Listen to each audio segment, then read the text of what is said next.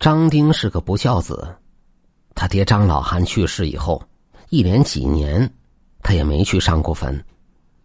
这天，张丁多喝了几两酒，也不知道哪根筋搭错了，突然想给他爹上坟了，于是买来纸钱去他爹的坟头祭奠。谁知这小子喝得迷迷糊糊的，竟然跑到别人坟头上，又是烧纸又是磕头的，完了，拍拍屁股就回家了。他这一搞错，可把他老爹给害苦了。原来张丁多少年了也没来祭奠，他爹在下面早就穷的是叮当山响，好不容易盼来儿子来给他上坟，没想到却把钱送给别人家去了。关键那家坟头的主人人称孙老赖，活着的时候就是出了名的能赖账，死了还是这个德行。孙老赖见张老汉上门来要钱。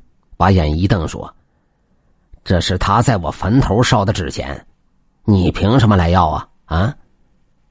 无奈之下，张老汉只好跑到衙门去告状，想让关老爷评评理。关老爷接了张老汉的诉状后，让鬼差把孙老赖传来，问他为什么赖着别人的钱不还。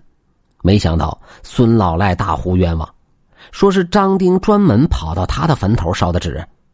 关老爷疑惑的问道：“张丁跟你非亲非故，他为什么要给你送钱呀？”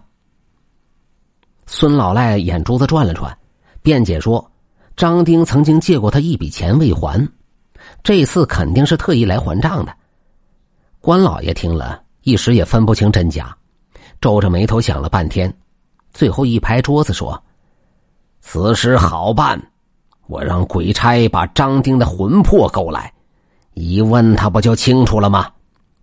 一听要把张丁的魂魄勾来对质，可把孙老赖吓坏了。他没想到关老爷会如此小题大做，要是费这么大周折，到时候证明他在撒谎，那关老爷还不得把他扔到油锅里炸个外焦里嫩呢？孙老赖赶紧开动脑筋，就想起了对策。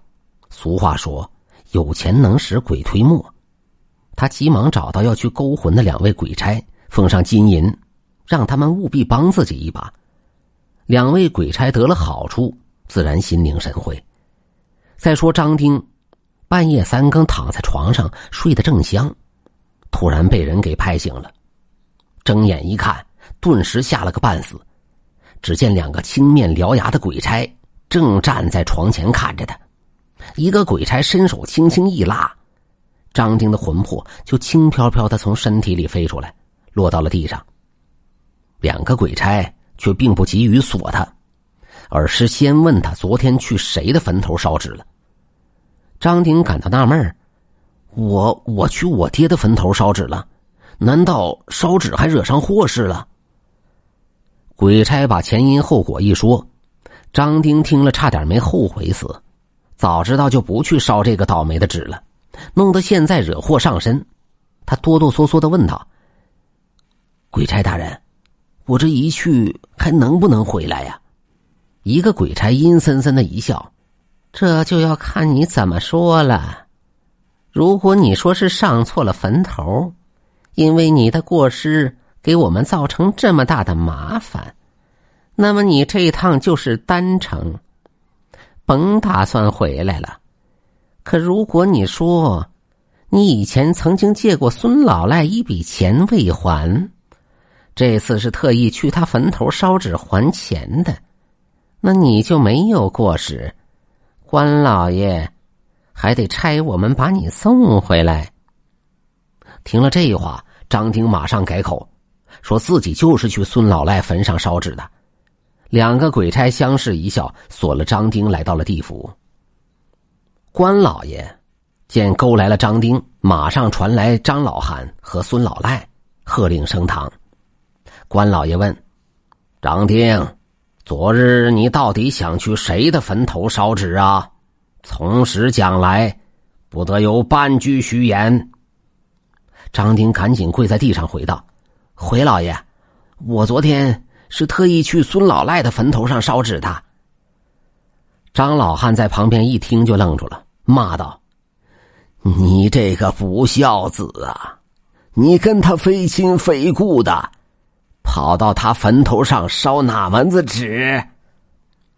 张丁一本正经的说：“嗨，爹呀，我欠人家一笔钱没还，昨天突然想起来，所以才去他的坟头烧纸啊。”说完还埋怨张老汉：“爹，你也真是的，这又不过年又不过节的，我怎么可能给你烧纸呢？”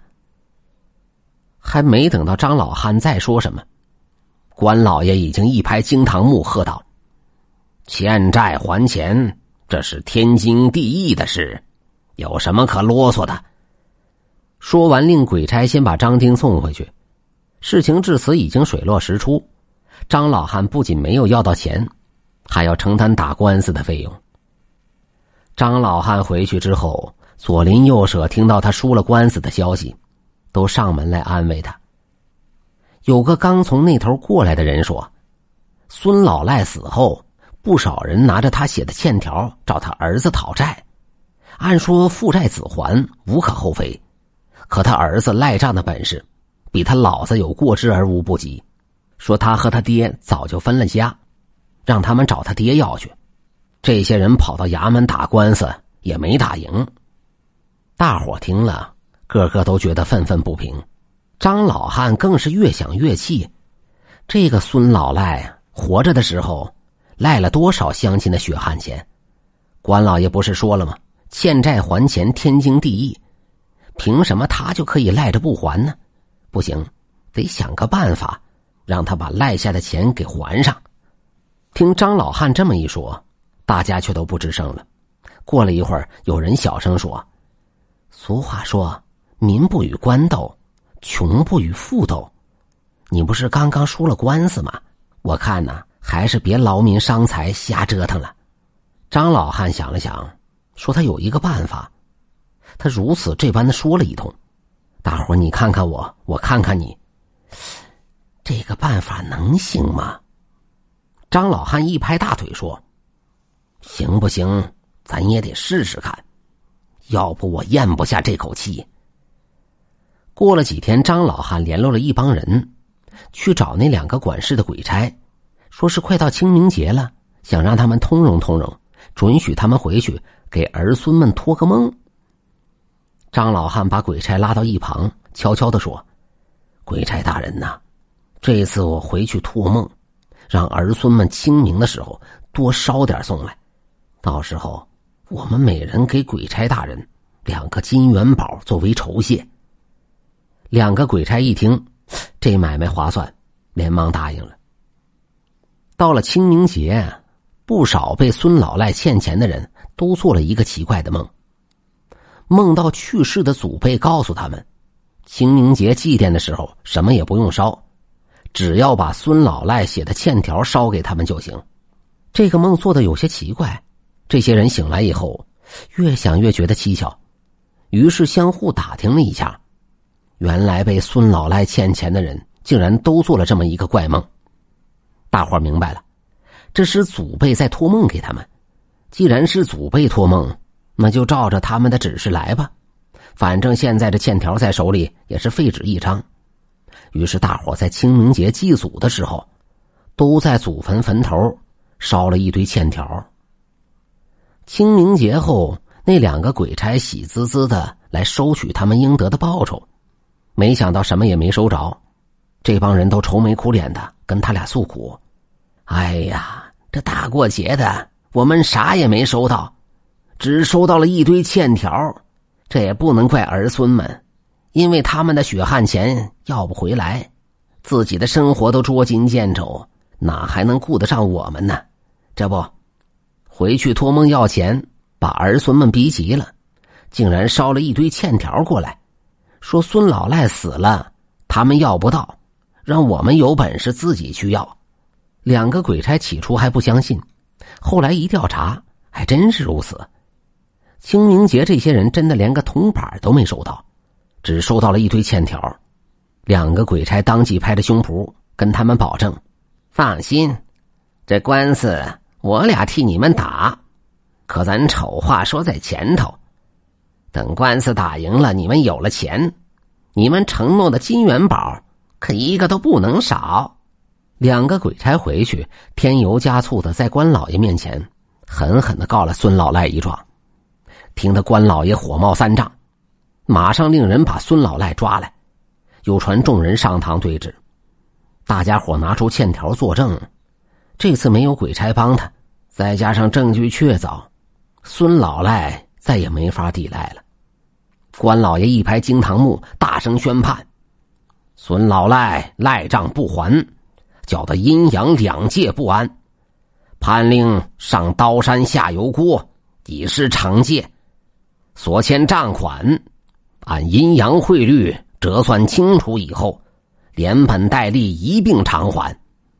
如果变卖家产后还无法还清，罚做苦役赚钱还债。”直至全部还清为主。